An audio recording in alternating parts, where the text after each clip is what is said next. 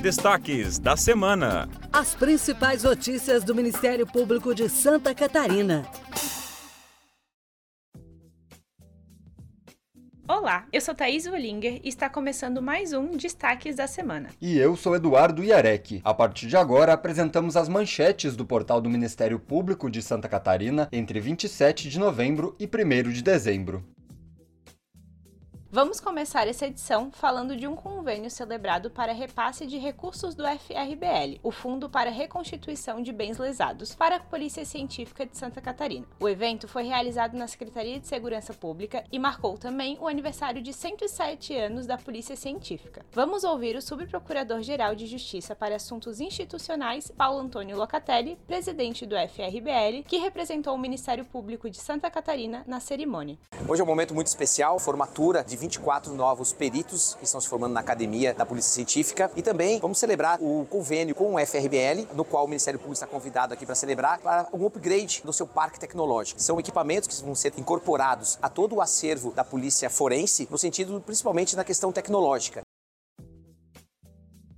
Nessa semana, o MP catarinense firmou também um convênio com a Celesc. O acordo firmado na sede da companhia em Florianópolis tem o objetivo de implantar uma usina solar no município de Campos Novos para geração de energia fotovoltaica. A usina deve abastecer todos os prédios do Ministério Público, o que vai proporcionar uma economia aproximada de 10% nos gastos mensais com energia para a instituição. Ouça o Procurador-Geral de Justiça, Fábio de Souza Trajano. Todas as unidades do Ministério Público público, a partir da assinatura desse convênio, nós vamos consumir uma energia limpa, uma energia renovável. Nós vamos consumir uma energia que é gerada em razão de placas solares. Com isso, o Ministério Público contribui para a sustentabilidade, para o desenvolvimento com qualidade, até em razão de todas essas transformações que o mundo passa, especialmente Santa Catarina e Rio Grande do Sul, essa variação climática. Nos parece que medidas nessa natureza também são importantes para que nós tenhamos aí um meio ambiente, uma qualidade de vida melhor.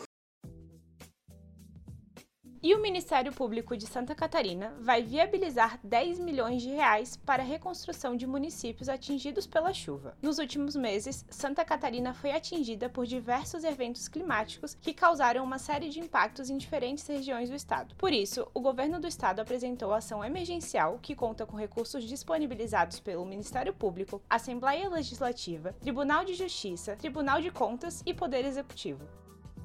Novos procuradores de justiça tomam posse nesta sexta-feira na sede do Ministério Público em Florianópolis. São eles Eduardo Paladino, Júlio César Mafra e Mauri Roberto Viviani. A cerimônia conta com a presença do Procurador-Geral de Justiça, Fábio de Souza Trajano, e dos membros do Colégio de Procuradores de Justiça.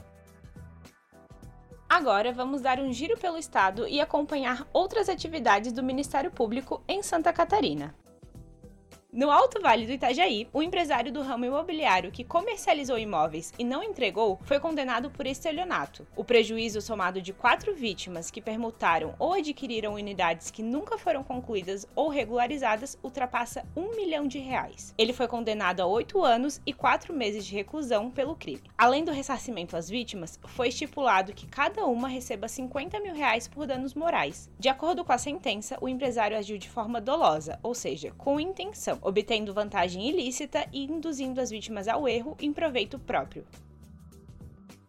Em Blumenau, foi firmado um acordo de cooperação técnica entre o MP e o município para a repressão de crimes contra tributos municipais e combate à sonegação fiscal. A parceria é voltada à operação de combate à fraude na arrecadação e apropriação indébita dos tributos, aplicando ações administrativas e judiciais, como a recuperação dos créditos tributários de acordos propostos em processo de crime tributário praticado pelo contribuinte de Blumenau. No município, que tem uma arrecadação de mais mais de 2 bilhões de reais, são 20 milhões de dívida ativa em diversas áreas. Ouça o coordenador do Centro de Apoio Operacional da Ordem Tributária, o promotor de justiça Guilherme Luiz Dutra. Isso a celebração desse acordo de cooperação técnica, ele é decorrente da segunda fase do programa Saúde Fiscal dos Municípios, que é um programa do Centro de Apoio Operacional da Ordem Tributária, cujo objetivo é se aproximar daqueles municípios que já possuem uma estrutura tributária adequada, no sentido de otimizar a troca de informações, em especial as representações fiscais para fins penais, de forma a combater a sonegação fiscal. É uma medida, um programa do Centro de Apoio que é apoiado pelas promotorias, principalmente as regionais da Ordem Tributária, e que a gente pretende, ao longo longo do tempo, expandir para todos os municípios catarinenses que assim quiserem ter o apoio do Ministério Público.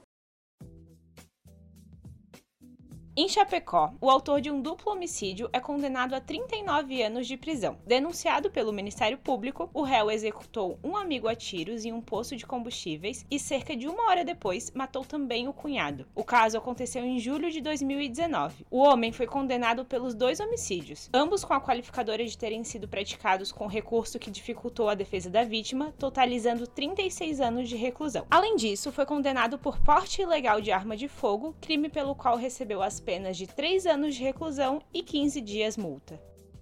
E em Jaraguá do Sul, um homem que matou a ex-companheira asfixiada é condenado a mais de 30 anos de prisão pelo Tribunal do Júri. Durante a sessão realizada na terça-feira, o réu foi sentenciado por homicídio com quatro qualificadoras: motivo torpe, meio cruel, recurso que dificultou a defesa da vítima e feminicídio. O crime ocorreu no dia 12 de agosto de 2022, na residência em que o réu e a vítima viviam juntos.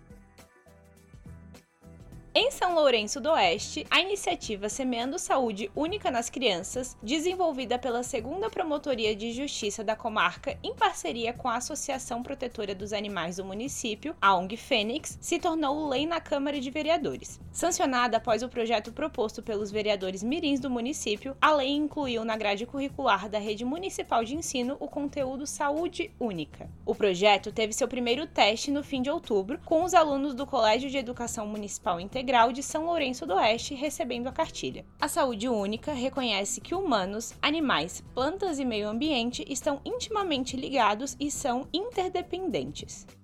Em Florianópolis, o GAECO, o Grupo de Ação Especial de Combate ao Crime Organizado, deflagrou a Operação Mercadores da Morte para combater um cartel na prestação de serviço funerário. Foram cumpridos 20 mandados de busca e apreensão a fim de apurar suposto crime contra a ordem econômica, conhecido como cartel, na relação de consumo e contra a paz pública. O procedimento investigatório criminal foi instaurado em 2022 e desde então a 29ª Promotoria de Justiça da capital, em apoio à sexta Promotoria de Justiça de Criciúma vem apurando supostas irregularidades envolvendo a prestação de serviços funerários. Segundo a apuração, o esquema teria começado em Florianópolis e estaria se expandindo para Criciúma, utilizando o mesmo modus operandi. Empresas do ramo funerário estariam estabelecendo regras e valores superfaturados dos serviços e juntas estariam controlando os preços para que não haja concorrência. O promotor de justiça Wilson Paulo Mendonça Neto fala sobre a operação operação.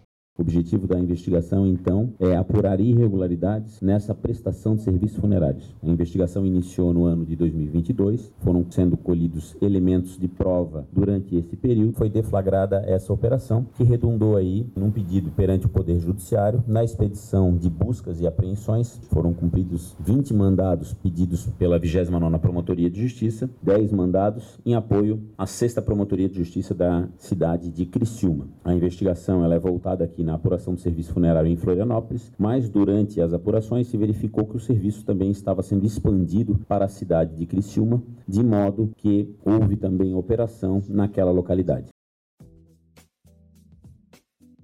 Em São José do Cedro, a promotora de justiça Fernanda Silva Vilela Vasconcelos esteve reunida com servidores das áreas da saúde e da educação para realizar uma capacitação sobre escuta especializada. A técnica para coleta de relatos de crianças e adolescentes potencialmente vítimas de violência busca criar um ambiente acolhedor e humanitário, evitando a revitimização e mais violações de direitos. A fala da promotora de justiça aconteceu a convite do Conselho Tutelar do município. O tema do diálogo foi escolhido porque os servidores presentes no encontro concluíram uma capacitação voltada à escuta especializada. 40 agentes foram capacitados na formação. Os principais conteúdos foram a dinâmica do processo de revelação espontânea, noções sobre o desenvolvimento das crianças e de sua memória e as fases do procedimento da escuta especializada.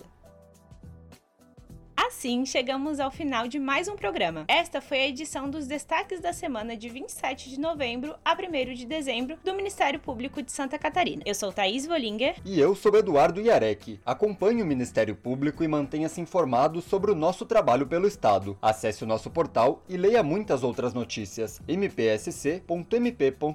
Bom fim de semana e até mais. Você ouviu Destaques da Semana. Acesse outros conteúdos no portal do Ministério Público de Santa Catarina, mpsc.mp.br.